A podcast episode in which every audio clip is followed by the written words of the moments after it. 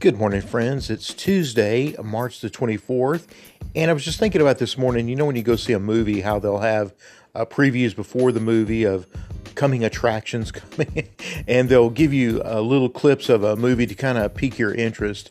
And I was just thinking about right now, maybe what we're going through is just a preview of something. And for some people, they can be scary, like, oh my gosh, what if something worse happens in this world?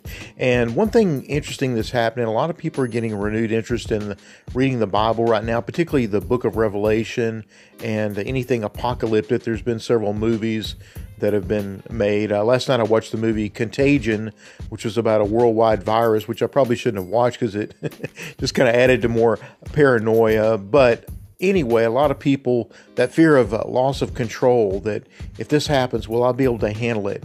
And I was just thinking about how, you know, maybe God, maybe through all this that we're going through, maybe it's a preview of, of coming attractions that God is, is trying to show us something. You know, the Bible says that uh, the whole creation groans right now.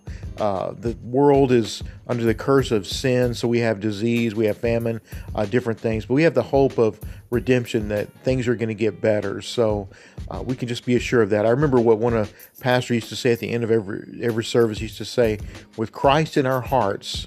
the best is yet to be. So that's one thing we can be comforted and assurance of today. So thanks so much for listening and I hope you have a blessed day.